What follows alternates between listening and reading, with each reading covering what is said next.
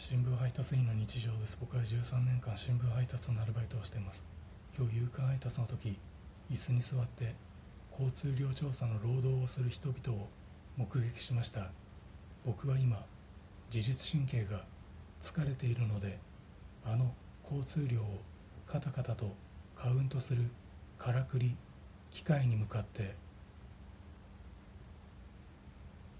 ウインクしました。